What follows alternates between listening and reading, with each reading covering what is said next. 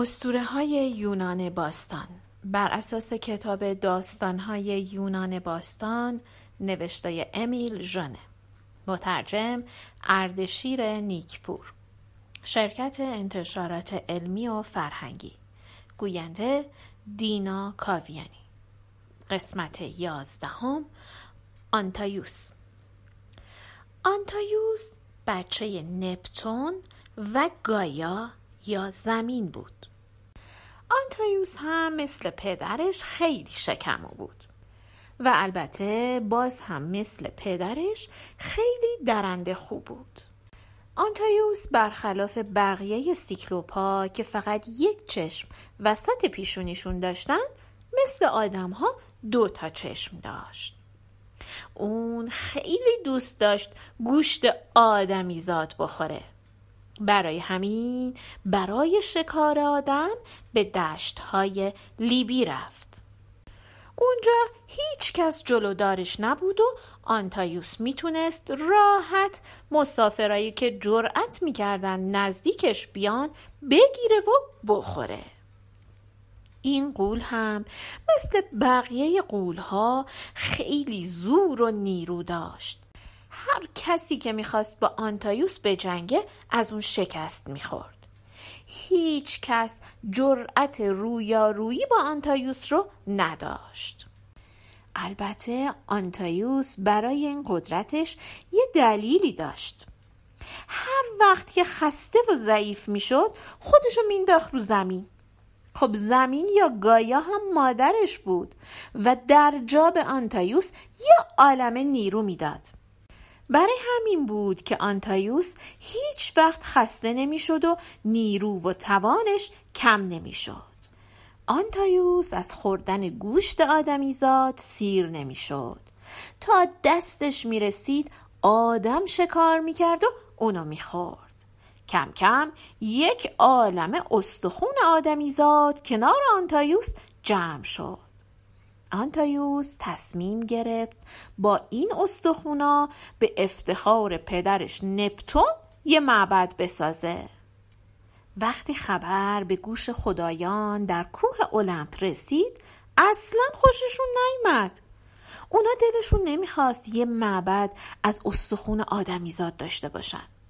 برای همین هرکول رو فرستادند تا هم ساختمون معبد رو خراب کنه هم طراح اون رو از بین ببره.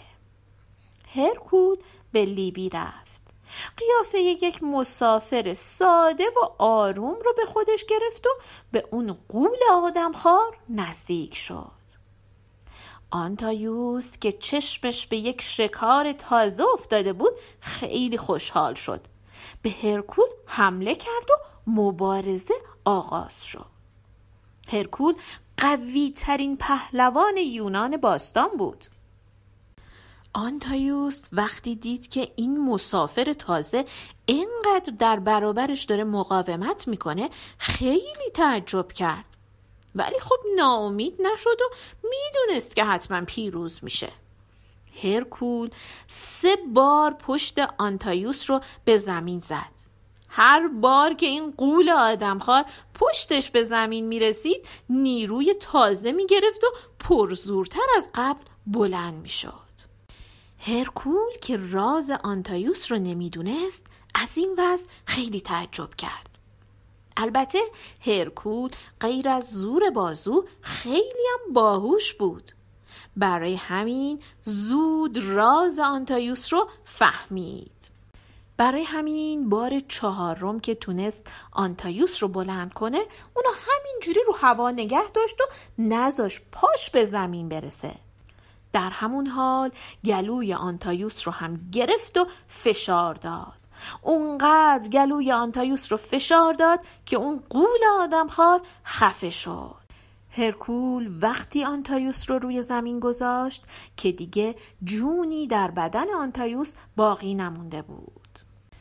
به این ترتیب معبدی که قرار بود از استخونای آدما برای نپتون ساخته بشه هرگز ساخته نشد. بچه نپتون هم که انقدر دیگران رو آزار می‌داد کشته شد.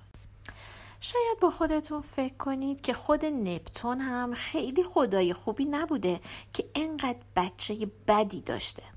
ولی خب اینجور نبود نپتون خیلی خدای بدی هم نبود ولی فقط بچه هاش خیلی بچه های خوبی نبودن این از آنتایوس که آدمی زاده رو می‌گرفت و می‌خورد اونم از پروکوست که آدما رو می‌گرفت و دار و ندارشون از چنگ اونا در می آورد. پروکوست که یه راه زن بود یکی دیگه از بچه های نپتون بود. پروکوست آدمایی رو که از دشت های الوسیس و آتن رد می شدن می گرفت و دار و ندارشون رو از چنگشون در می آورد.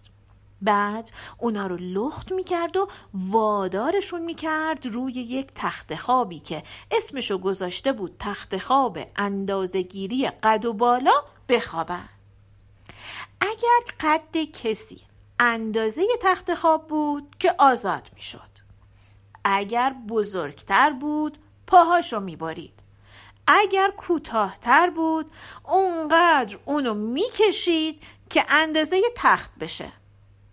به نظرتون اینجوری با کشیدن قد آدما بلند میشه؟ خب معلومه که نه.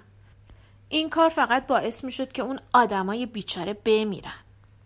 در اینجا هم باز خداها دیدن که نخه اینجوری نمیشه. با این بچه نپتون آبروی اونا هم داره میره. برای همین تسئوس رو فرستادن تا دوباره نظم و عدالت رو برقرار کنه. به اون مأموریت دادن که همین رفتار رو با خود پروکوست بکنه. تسئوس دستور خدایان رو اطاعت کرد و برای همیشه دست پروکوست رو از تخت خواب و البته زندگی کوتاه کرد.